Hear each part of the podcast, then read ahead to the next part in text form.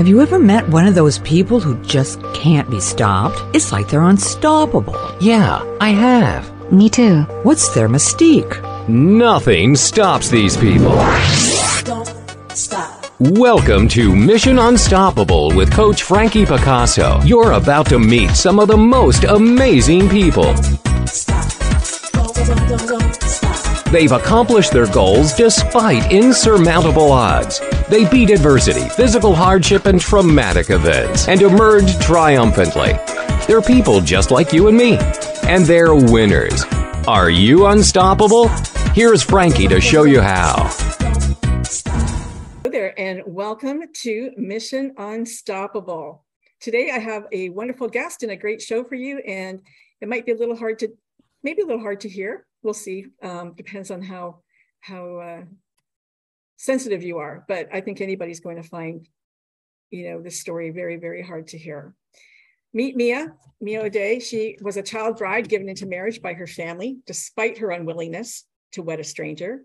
She was 16 years old. She was flown thousands of miles away from her home in Palestine to Arizona, virtually by a stranger. She was trapped, she was beaten, she was raped like it was this man's religion.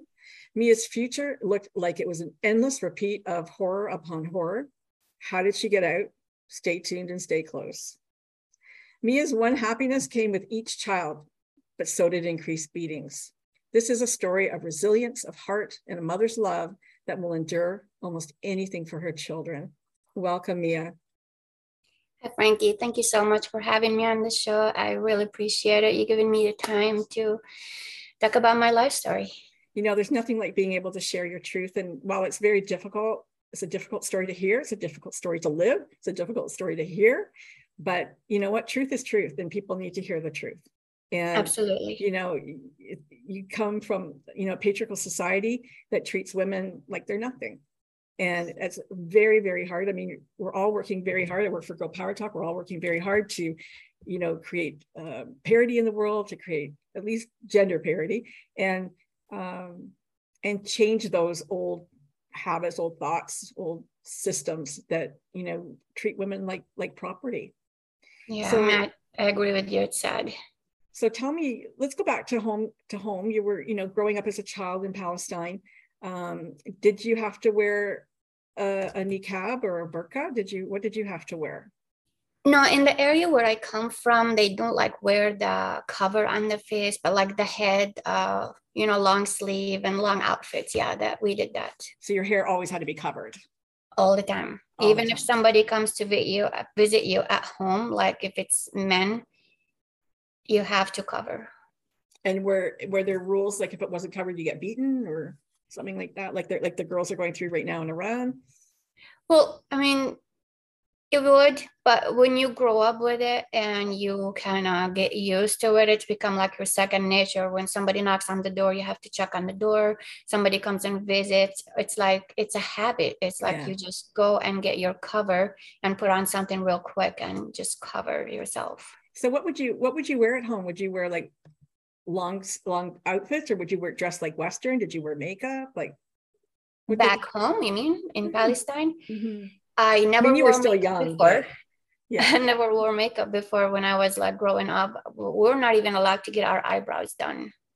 Really? So, but you Wow. wear like, you know, long pants, a shirt, and things like that. And you'll always have something like on hand close to you. If like somebody knocked on the door or somebody came in, it'll be like a quick, like, okay, find your things. Uh, if you're the only one over there, or like you just expect that. It's just, Yeah. it's, it's normal for you. You don't know differently. Yeah. It's, it's like, it's like you're breathing. Yeah. So you have um, a couple of older sisters, I think. Is that correct? I have a lot of older sisters. I was number 16 in the family. Oh my God. I have I have eight sisters and four brothers back home. We used to be 16, but four of them died when they were like toddlers and young age. Uh, but if they were still alive, they would be still older than me. Yeah. Yeah. So the sisters, obviously older, you were 16 at the time. So they would have, many of them would have been married. Yeah, like uh, let's just say for example my old my oldest brother his son same age as me is only 10 days different between us Oh, okay. Yeah. and the rest of them are not very far like apart from one another because imagine 16 kids so there was like one after the other there was not much gap between one yeah, another not much capital. Your poor mom. I remember my sister pretty much raised me in a way where like when he came to start at school, you know, she would dress me up, she would get me ready for breakfast and Yeah. help me with my homework. And my mom had like next to no involvement in my life. Like I don't really have any good memories with my mom.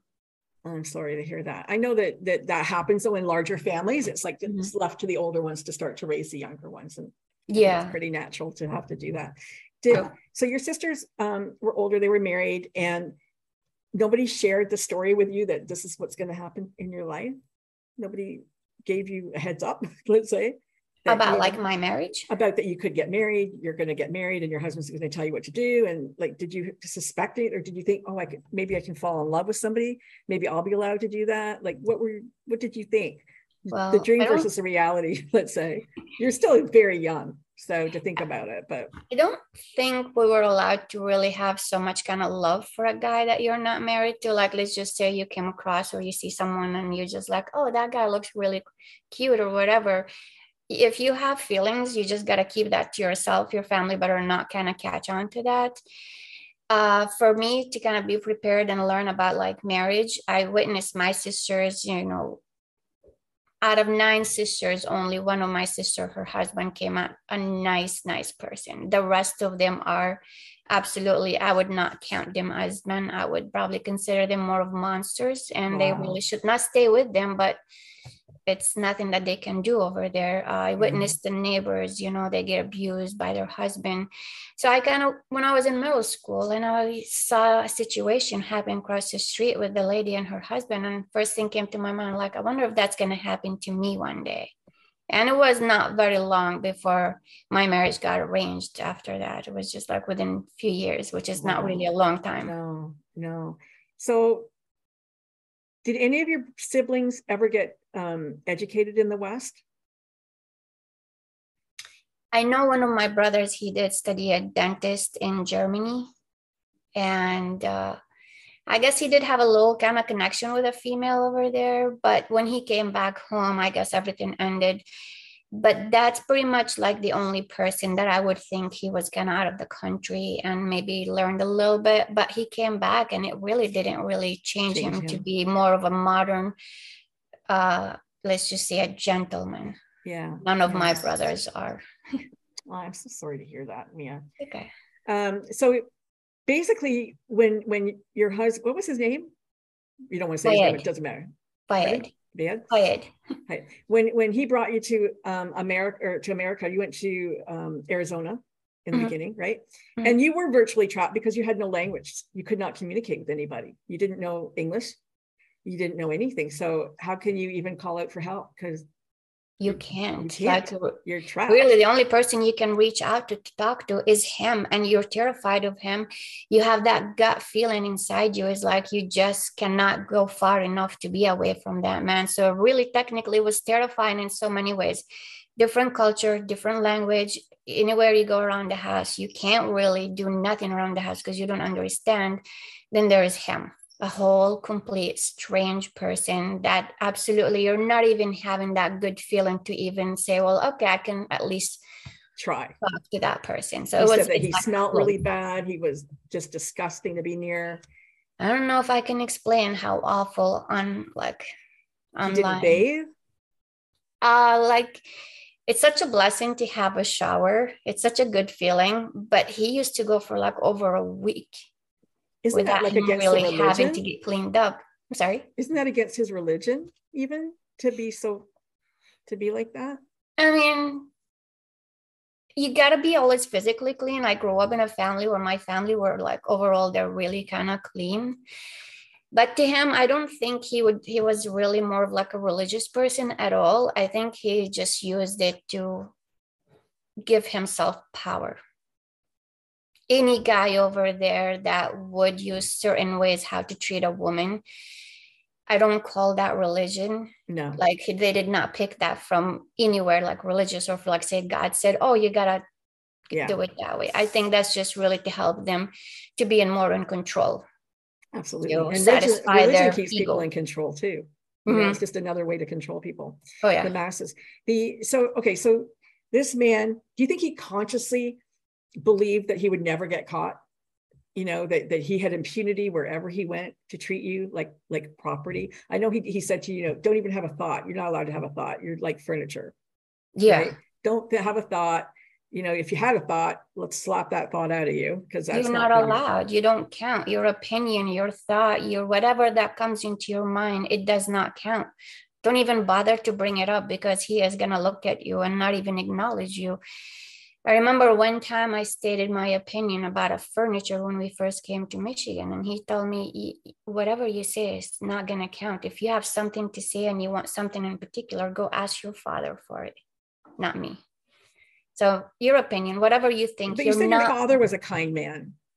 yes, Your I father was a kind man, but he he he couldn't intervene. He wouldn't intervene.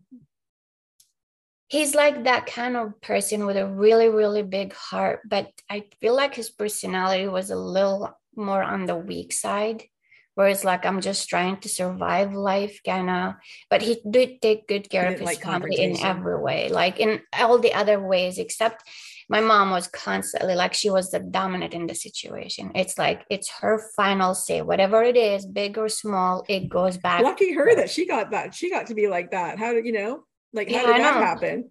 i don't know me and my sister like how did she pull that off none of us like her Yeah. Yeah. Which is, I mean, I'm okay with being equal. Like if you Yes. get along with your husband, you don't want to overpower him and vice versa. Work together side by side and have the same kind of respect for each other. I, I believe that would be a good thing. yeah, absolutely. Beautiful thing. Yeah. Not in her case.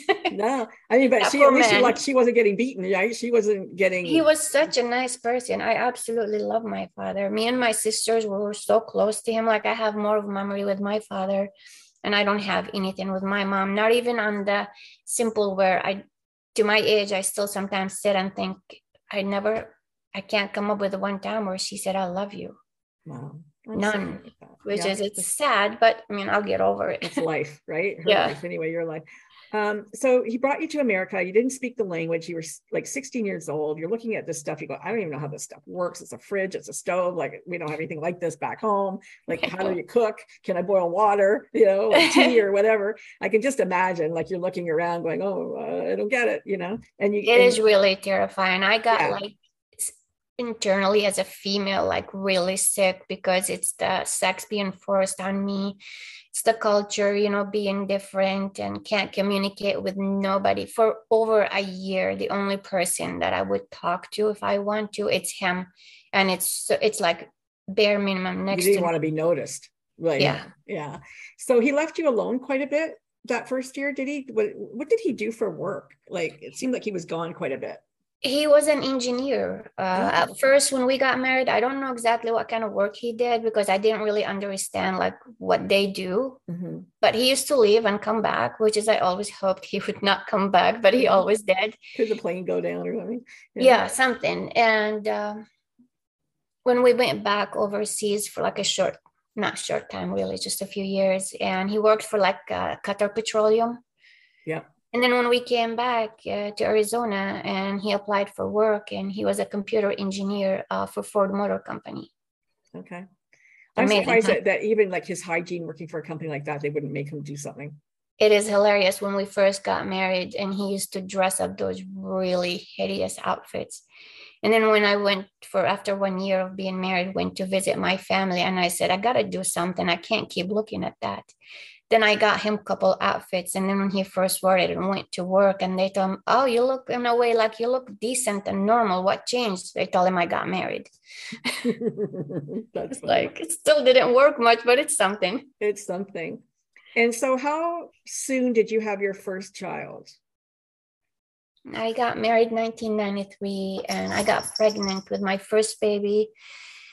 And I lost the baby at like four months. So it's like April 1994. And then I got pregnant again shortly after that. And I had my first, my oldest son right now.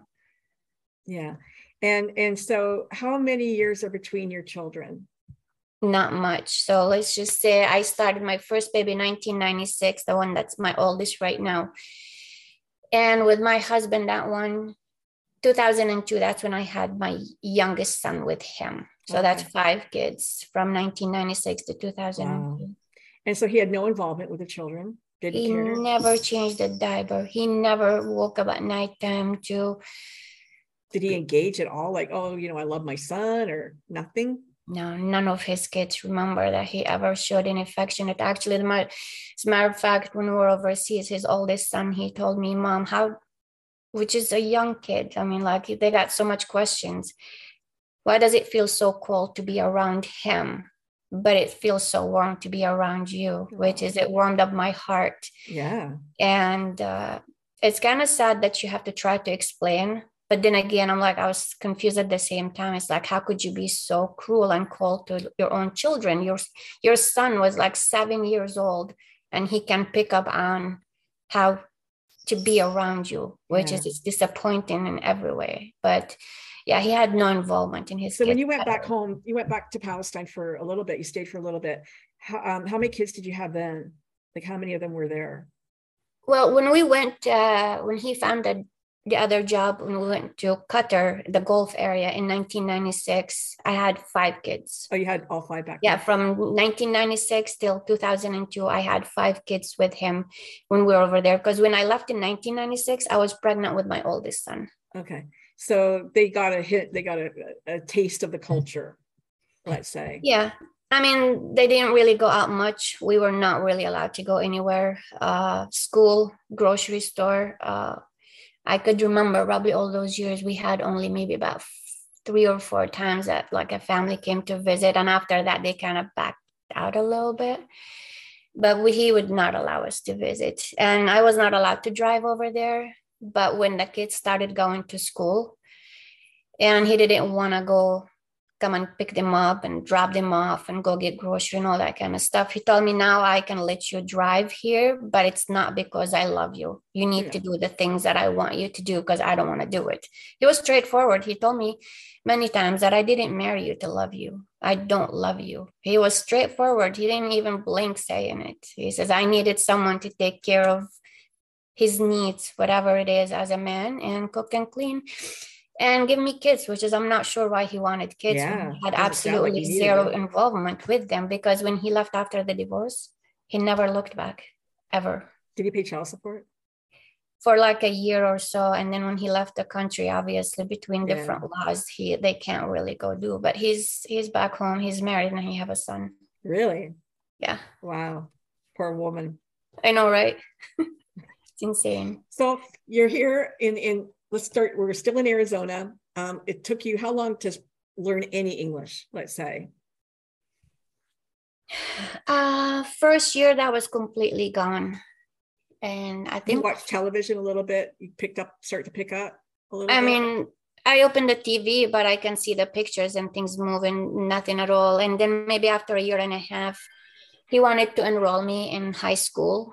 And uh, it was really difficult for me. I was feeling like out of place and the way I was dressed, and I can't talk. It's just everything was completely like night and day different. So I was really struggling and uh, picked up a few words here and there. Didn't really help me much, but then I started watching more TV to learn slowly. I started kind of getting baby books because I said I, I gotta join everybody. I have to learn something, and uh, slowly with cartoon, a lot of cartoons all day long, and baby books and the dictionary, and I picked up a little bit. And every once in a while, when I know I'm comfortable with that level, then I kind of bring it up a little bit harder for me to kind of Yeah. learn different words. And so when your kids started school, that must have helped tremendously. Yeah, when the kids started, we were back in Qatar and they were going to British schools. So we were like, learn. I was learning at the same time as they were learning, except they learned more because they were more involved in it.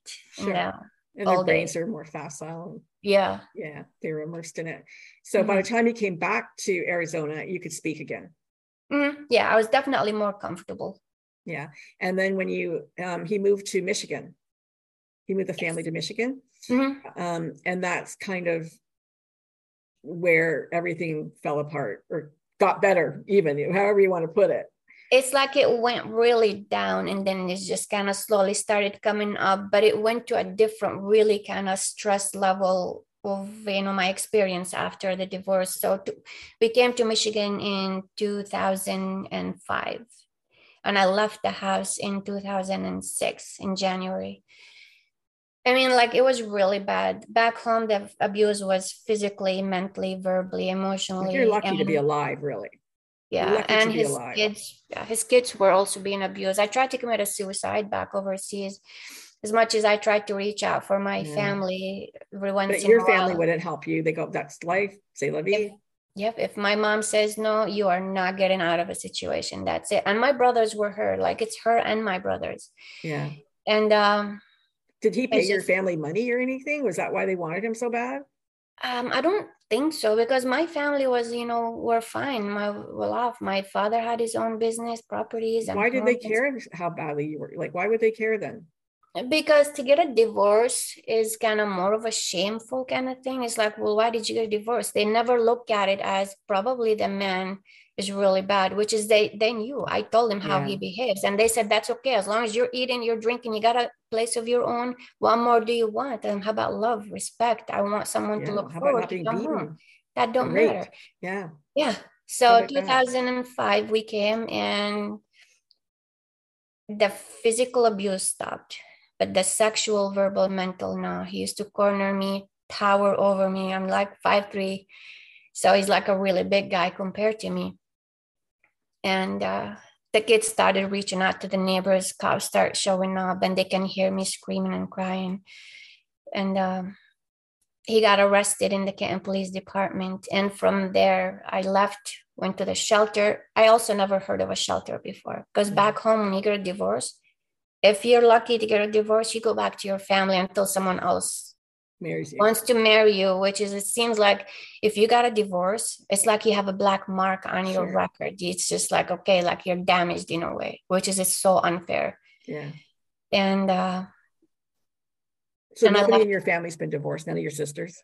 I had a sister that she was she got divorced because her in-laws thought she can't have kids, which is it turned out to be their son can't have kids.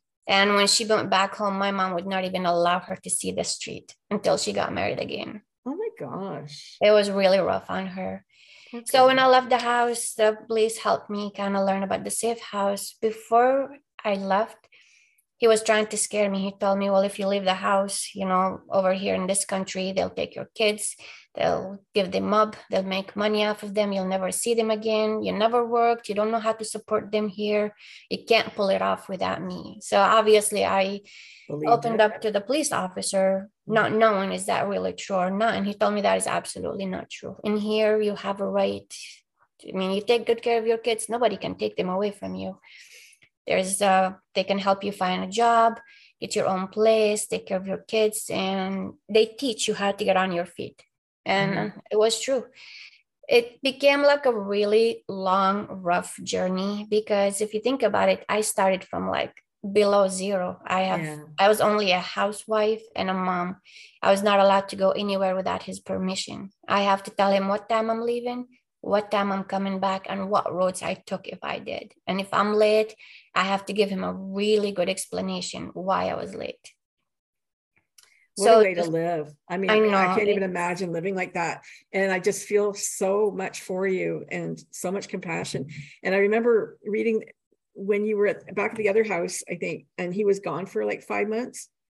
And and you you somehow managed to squirrel away money and and keep it away from him. And you know, you, you and the kids ate pizza, you did, you know, fun stuff, um, stuff he'd never have been able to do if he was home, It was a good time. It when was we were like- in Arizona. Yeah. like a resort. oh yeah. We had so much pizza. They probably were really happy. There was no bedtime like much obviously to a certain point because you know they have schools and stuff like that. But i mean i made sure that everybody was really taken care of. But watch whatever you want sit and eat pizza. It, it was like a vacation. I mean like we were in arizona and he was in michigan and you're the- really close in age to your children. So i mean it's like you're partying with your kids really right yeah my my oldest son is 26 and i'm 45 yeah so that, so it was a good difference. time we all enjoyed it and and they they they're pretty, they're Americans. I mean, they're not, they don't consider themselves Palestinian, do they? No, that's all they know. Since they came Yeah. here, like my oldest son was like eight years old. That's all he known. And they never they never went back home and they are not wanting to go back home. I wouldn't even call it home. No, It is not home. Actually, you're right. I mean, to even to me, I am so grateful to be here because if I did not come back here, I would still be with him, but not because I want to. Yeah. Because if you leave over there, where are you gonna go? Yeah. you you didn't have a chance to work they're going to bring you back to him and it's going to be even a lot worse So when when you left and you went to the shelter, um, a police officer helped you, I think, right? And and how long did you stay at the shelter with the kids? three months And your husband, he still thought I can beat her. She's my wife. She's just property. And they're like, uh, no, you can't actually. You're not in this country. no the, the safe house did a good job they did not even know where i was they were filing for helping me file for divorce paper uh, obviously keeping sure. my address uh, you know a secret Yeah, like yeah. that but it got to a point you know after three months you have to learn to fly on your own which is it was really scary for me i never had my own place Yeah.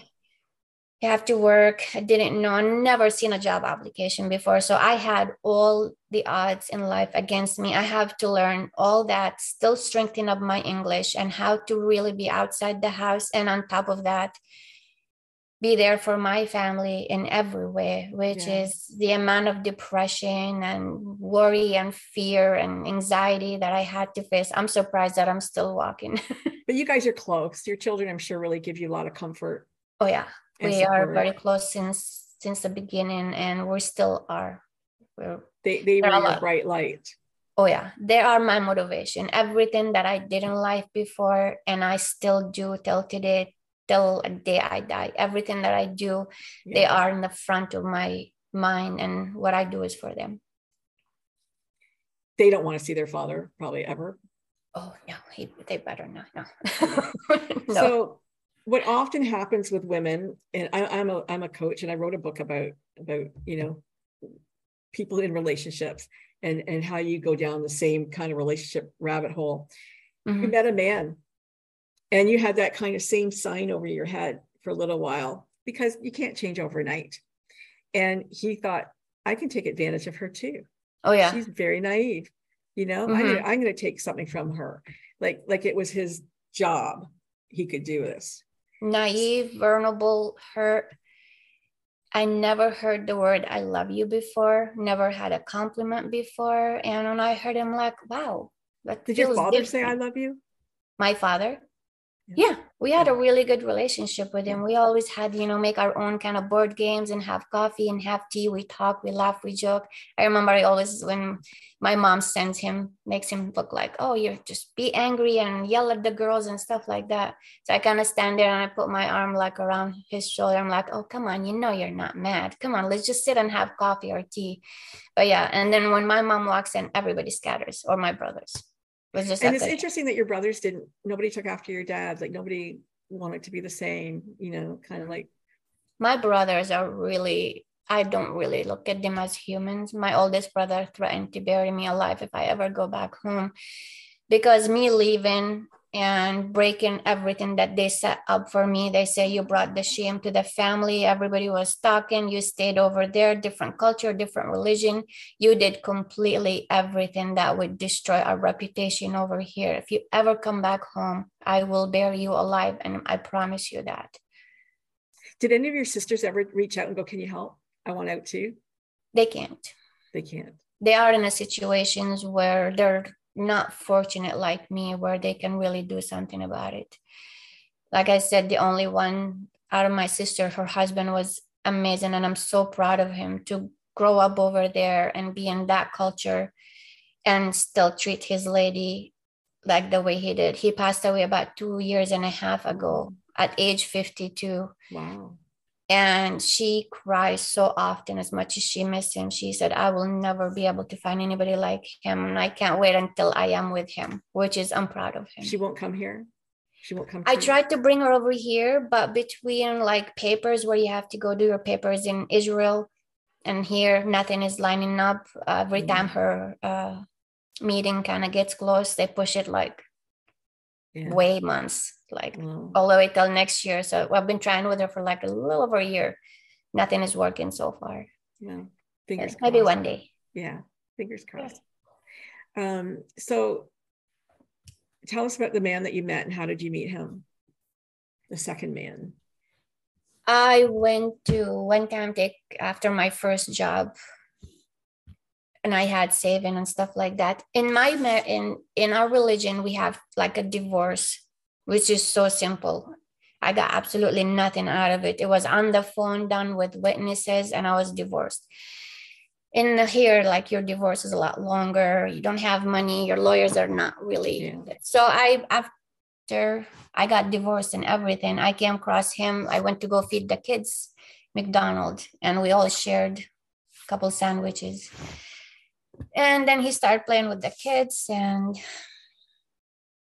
he started asking questions. To me, I didn't really think too much about it. Okay, where are you from? What are you doing here? And what's your situation? So I was asking, well, what does your husband do? How much are you getting out of him when you get a divorce? And does he have a house? All those kind of questions. It didn't really kind of click with me because I didn't know none of that. So I was just out of a good heart answering. Yeah. And not long after that, he asked me to marry him. So we went to like the mosque and Oh, we- he was, he was, I thought, I thought that he was not of your religion. he was, Oh, he he was, I'm sorry, he was not, he was from here, he was American. Yeah, that's what I thought. But I told him it's the only way that I can Ah, do that. At that time, I, I was still kind of thinking differently. Right now, it does not really matter to me. I would just do it the way Yeah. he yeah. And we did get married and we had our baby girl and uh, he took the settlement he set up a business i told him as long as i can make sure that my kids are taken care of with whatever comes every month because technically that money is for them But he was, he actually defrauded you with his mother. Didn't he? his family did not like me because i was not from here they were really kind of not nice to me not very polite. You can tell the way they talk to me and kind of give me the And yet you still wanted to, you still wanted to marry him? you know what? I never heard of like being racist before. Oh, like i had so much to learn Yeah. and it was overwhelming. Like i never really knew. Like you could not like one person just because They're from they're somewhere different. else. Yeah, Yeah, i mean i at least i don't look at it that way No, no, not a lot of people. Well, I guess I can't say not a lot of people do because they do, but yeah so i mean i didn't yeah. know let's just say i was oblivious when it comes to so many things and he Sure. picked up on that so when we set up the business he told me you cannot really put it in your name because you're still not like a completely citizen i had my visa which is it was like a 10 year and I said, okay, you know what? It is your husband. You know, people are supposed to work together. Everything is coming to the same, you know, purpose. And when he got the license for the business, he just took everything and left and filed for divorce. Jeez, you must have been just like slammed. Like, Yeah. He, after he took happened? everything, yeah, he came one time. I told him, I really need gas money. I need to go buy things for the kids. He told me, yeah, sure, here's $60, but you have to sign paper that I gave you $60. It was like, it, it boggles your mind. It's like after you took thousands, I think it was over $50,000, you want to have me to sign a paper for $60? No, did you I go after him? Did you go after him? Like try to sue?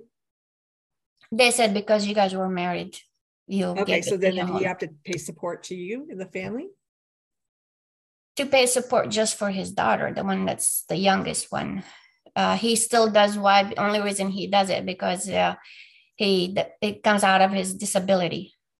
He fell off the ladder during the job, and the only reason he get he pays is because Was it- that after you got married that he fell? um during the divorce.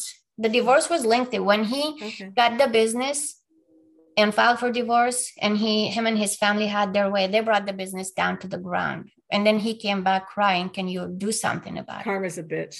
I know right? I like that one. I think about that often. And um, i said okay my my plan was i'm going to get it back and i'm going to leave him this time. And but he brought it down to the point where financially i didn't have enough to really cover the damage he did. So i left and i filed for divorce. And it takes a while because when you don't have enough money for the lawyers it take, it's a lengthy process. Sure. 2010 end of 2010 where i was living the guy says look i cannot really let you stay here. I know you have kids. Here's christmas. Be here after christmas you know when the new year show up. You have to leave. I'm sorry i don't want to do that to you but christmas just because for the sake of the kids which is i appreciate it. So we went to a motel after that. There was six of us in one room six kids and me i was taking classes i was working majority of the time and i had to drop off my kids different ages different times in school so i would get only like three four hours of sleep every night What 2011 studying? What were, you still doing your high school or what were you studying at this point? criminal justice Criminal justice. yeah Yeah. I was doing really good. I got again. 4.0. Good for you. Yay. 2011 we were in the motel for like almost a year. It's really hard to really do all that. It was cheap enough. I Yeah. couldn't afford anything else. So between me and the kids we cooperate we work together and but it was really hard for them to be cooped up in one room. For sure. so 2011 about five days before christmas he came and he told me his daughter was almost four. He told me look i know you work a lot. Let me get her off your hand and I'll bring her back when you come home from work, which is like evening because working in a restaurant, you have to work a lot to make a little bit of money. She never came back. So he took her, he changed his address and he changed his phone, and nobody would. Actually, at first, he told me where he's staying. I went to see her, and when his mom and his girlfriend opened up the door, just a tiny little crack from the door where I can't see her, but I can hear my daughter and she tells me don't come back here. You're not allowed here. You're not allowed to see her. So i called the police and they said well you really can't do much about it because technically you guys are still in the process of the divorce. So he have a right to see her as much as you do. I don't but she's been gone for a long time. I can't even talk to her. Nobody did anything. And all the I can't believe that they didn't May. do anything. nope. You're still in the divorce. He had the right which is it's so unfair. No. So he moved to a different area because I went a few days later and there was stuff outside knocking on the door. The neighbors came on, they said they moved. Why would the girlfriend even want your daughter? Hmm? Why would she want to raise your child? This other I don't woman? think she wanted to because she's him and his girlfriend, they were torturing her. They were putting black pepper in her mouth and Oh, holding her mouth shut so she don't cry. I don't think people like that do it Oh just God, to kind of do something nice. My daughter had nightmares, had separation. She had the the dreams that she had after I got her were Oh, insane for her age. So Why I would they do that to her? so all the way until the following year of May. And I had, I was driving down the road and I had to see a police car that was unmarked. I was homeless, tired, hungry, exhausted, stressed out. All I could think of is my daughter is probably waiting for me somewhere, thinking mom is going to show up, and mom doesn't show up. And if she doesn't, that means she doesn't love me. What if she's hurt somewhere? What if she's halfway dead out somewhere? You, as a mom, all you could think of is the negative because you haven't seen your daughter and she's waiting for you probably. So I talked to that police car and he was not like an officer like on the road. He told me he was just, you know, work for a court. I don't even remember how he looks like. I said, you know what, you're gonna think I'm crazy, but whatever you want to think, that's okay with me. I'm gonna tell you what's going on, and if you can't help me, show me where I can go to get my daughter back. So he was working, you know, on the side trying Undercover. to figure out. He says, Look, I'm gonna help you as much as I can, but after that, forget everything. So one day after way months, he between asking questions about his family, which is I didn't know much about them. He called me one day in the morning. He says, Do you have your car seat? I told him no, but I can go get one. And I went and I drove, and he was standing there, and her dad was standing there, and he was holding her toward the right side, and she was crying. So I approached her, and she she was so confused. So did she remember guy, you? No. No. she didn't remember much. So he took her and he handed me to her and he says, Here's your daughter. Happy Mother's Day. Now take her and go home. And she was completely different. She forgot some of her siblings. She had problems at night sleeping, anxiety, nightmares. She told me one time a dream where she said, Mom, I had a dream where after I got her, that I found you finally. And I was running toward you, and you were running toward me. And between us, the bridge turned to blood, and I lost you again. Oh my God. And I never found you. So, for a girl that's less than five to have dreams like that, it's really hard. And it's all because of abusive people that just Yeah. don't care how they treat others. Their intention is evil. So it took her a long time between therapy and reassure her and bring her back to speed. And so after my divorces and all that kind of stuff, life was really difficult and stressful in so many different ways. All the odds in life were against me as a mom. And to have six kids, all of them looking up to you for A survival. single mother with you have to learn. You have to survive. You don't have nothing more resilient than a single mother. I know that. We're the best. so I mean, I never got a break in life, but it, it just don't give up. I mean, every Yeah. single day that I woke up depressed, tired, exhausted, don't know where to go, you don't even want to move. You just gotta get up and keep trying because Yeah. if you stop, it's just life is gonna swallow you. and I still go by that. Yeah. If you cannot be successful on what you're trying to achieve today, okay, give So tell us where you are. To, okay, so who helped you? Who helped you after that? There was a, a good Samaritan. There was somebody who helped you after. Um, I had churches helped me. I have the school system helped me. How did you get out of the motel? What was the first step to getting out of the motel? I saved up money from my taxes here and there. And I had a guy that he says, Look, I got EMS. And if you move in here until you find a place, and then after that, you can save up money and you can get your own place. So I got my taxes. I had a lady, she was Middle Eastern. She helped me with a thousand dollar for deposit. And I was working a lot. Like I remember my kids all the time. They said, Mom, you're just always working and we don't get to see you. I told them, well, one of the other, whether I stay and we live in the car or Yeah. I work and we have next to nothing, but it's something. Yeah. And we did. And I had churches help me. I had uh, obviously the state helped me with bridge card and, and insurance. And um, my kids never missed like their shots or anything. And I'm really grateful for everything they've done. I'm grateful for being in this country. I absolutely will never take that for granted. I am where I want to be in life, and I am in the best place.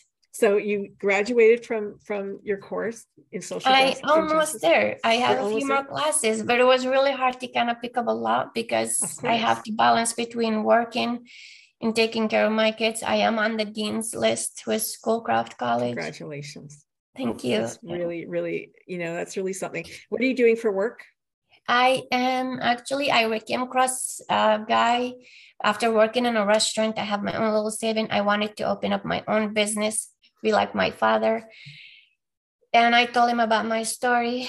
He's a businessman. And he told me, I don't really know much about like your idea, but I am looking for someone to help me in my businesses. He's trying to kind of, you know, slow down and retire and run his family kind of operation and he have like a fund. Now i got in charge of that where we do donations for shelter domestic abuse kind of programs in the police stations in the camp police and like give some churches you know around holidays and like first steps samaritas all those have like you know shelters to help out women and their kids and stuff like Nice. that. And also now i am a vp for a commercial operation in his uh, commercial real estate and we're opening a restaurant and i'm working on wanting to get, be a partner a tiny little one Yeah. but my goal is to take over the whole thing once Yeah. it's all later Awesome. down the road It's a good dream. thank you see don't dream. give up don't, Don't give up. yeah just Keep keep, going it's hard it's exhausting it's discouraging sometimes but that's what life does to you and that's what evil people do they Yeah. discourage you but it is your it is you. You just say no that's not gonna work with me and you keep fighting. Yeah. it's Keep not easy it's not fun. Yeah you got to just keep holding on and and it's it's you know oftentimes when people are just almost right there that's when Yeah. they give up right they just give up right at the very like one more step and you would have made it but then they give up Yeah. for some unknown reason but yeah. because I never gave up, I got now my own home. I never thought I would own a home. I signed last year, uh, which actually this December will be one year, brand new home. I got my dream car. what are you driving I have two cars. I got a Chevy Equinox and I got a, a black and blue Camaro nice. convertible 2022. It is gorgeous. I named her Blueberry. I, I don't it. know why, but just did. I love it I have six kids. My oldest son is an Oakland County Sheriff. I have two Marines, a social worker, and one of my daughters, the other one, she's taking classes in schoolcraft. And my youngest one is 15. She's on the honor list too. And the other one, social worker, she got a little bit more to go. She's working on finishing up internship and the rest of her classes, and she'll graduate. She's also an honor student. And uh, my youngest daughter, she wants to be a paramedic. So she's taking kind of medical terminology. She's doing really good. And my goals is I want to be a my own boss, yeah in charge of my own self, and just look out after my kids, uh, spend more time with them, and I'll never give up. I Every time. I get to where I want, I want more, and I want to learn more. And I approach people. I'm not shy, and if they want to think I'm a knucklehead or crazy, that's okay. But I want to learn. Teach me. you know what It- that's like the best approach to have your children absolutely learned how to be resilient how to be resourceful yeah. how to you know just be determined and, and get what you want to get and do it really well and there's nothing like a role model for that and you certainly showed them that man under the worst situations you still you know not just survived you thrived you really did Yeah. and, and i mean that's so commendable and if anybody is listening to this story and going oh my god you know poor me no sorry it don't get to can be that. done. it can be It's- done It's It not easy, done. but life is not easy. yeah When we were overseas, and one time he was beating me up, and then his son, the oldest one, got involved because he always thought he can, you know, help me out. And then he was also struggling with the math problem. His father went around and he beat him up. He cornered him and beat him up at age, I think it was like first or second grade. And he told him, You're an idiot. You are never going to be anything in life. And my son, we never spoke like a lot after that. All those years went by. And 2017, when he graduated the academy, in the police academy, dressed in a uniform, white gloves, and everything. And I'm so proud of him and emotional. He came and he put his arm around me and he said, Mom, then what? He says, You see, I am not an idiot and I am something. But you see, all that, it just sits in the kid's mind. absolutely And I completely thought he forgot about it. But on a day like that for him, yeah and he just comes to me and he remembers it. It shocked my mind. that's where it comes from that determination he's not gonna he's you know he saw this man how despicable he was and he thought no sorry yeah. And when my boys gonna stop me. graduated from the Marine, you know, they would go through the crucible. So I know their last three days being tested. So I know they're up and hungry, and I'm up here hungry with them. And I'm praying for them because I know what they're going through. And when they graduate, I get that phone call and they don't see, mom, I told you I'll make you proud. yeah So awesome I'm proud of them as the person, the human they are, alone on that part.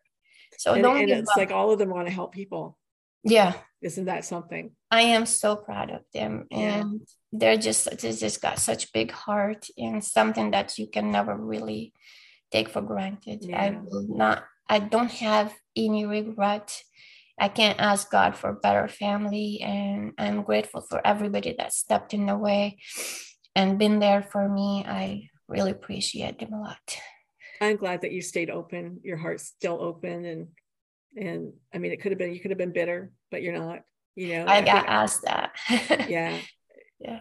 it's an outlook you know you have it or you don't i think and it's a choice to make that you Yeah, to- that you get to choose, honestly, yeah. yourself, Yeah. right yeah um thank you for sharing your story i think you're going to help a gazillion I people so. there's you know Yeah, I really else. hope so. I mean, to to read the book you know i got asked why did you write the book? Because in my own experience sometimes when you see someone that's going through something and they talk to you about it or even if it's online and they open up and you it motivates you it gives you a little bit of hope you know Yeah. from inside like okay I, I i can there is a chance for me so for you look at me i started from nothing like Yeah. everything was against me and you just got to keep chipping away on every day and I think women are afraid, you know, they, especially smart women, they're always afraid to share, you know, that they've been, somebody beat them or that, you know, they were involved with a man that beat Yeah. them.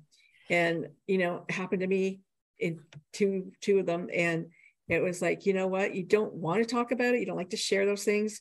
Uh, they're negative and, and, but the reality is that it It does happen to a lot, a lot of women. it's everywhere It's wherever everywhere. you go Yeah. And you know what? It doesn't mean that you were stupid. It doesn't mean anything. It just means that, you know, somebody somebody fooled you.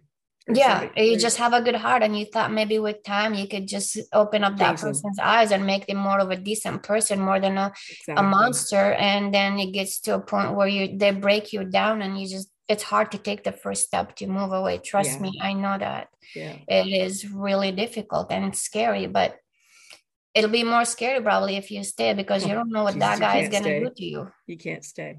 Yeah Don't stay. nothing better than freedom Get out, find a shelter, do something, but don't stay. yeah Mia, thank you. I'm going to say goodbye to Facebook. We're going to stop the streaming. And I'm just going to stop the uh, recording.